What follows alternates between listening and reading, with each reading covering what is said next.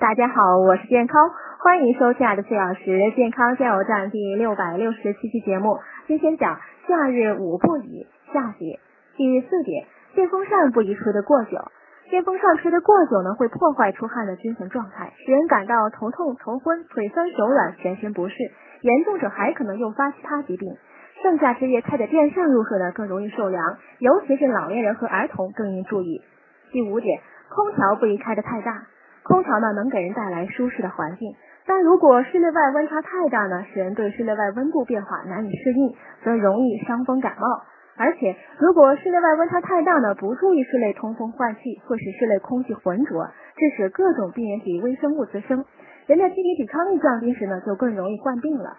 因此，夏天使用空调呢，温差不宜太大，最好在五到八度之间，最大呢不能超过十度。能不用空调时，就尽量不用。